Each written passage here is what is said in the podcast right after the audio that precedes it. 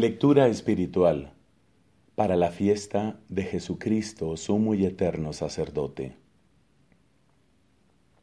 De la encíclica Mediator Dei del Papa Pío XII. Es muy cierto que Jesucristo es sacerdote, pero no para sí mismo, sino para nosotros, porque presenta al Padre Eterno las plegarias y los anhelos religiosos de todo el género humano.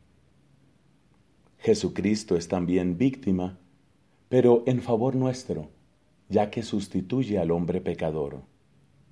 Por esto, aquellas palabras del apóstol, tened entre vosotros los sentimientos propios de una vida en Cristo Jesús, exigen de todos los cristianos que reproduzcan en sí mismos, en cuanto lo permite la naturaleza humana, el mismo estado de ánimo que tenía nuestro Redentor cuando se ofrecía en sacrificio.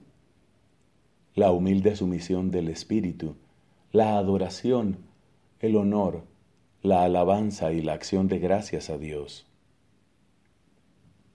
Aquellas palabras exigen además a los cristianos que reproduzcan en sí mismos las condiciones de víctima, la abnegación propia según los preceptos del Evangelio, el voluntario y espontáneo ejercicio de la penitencia, el dolor y la expiación de los pecados.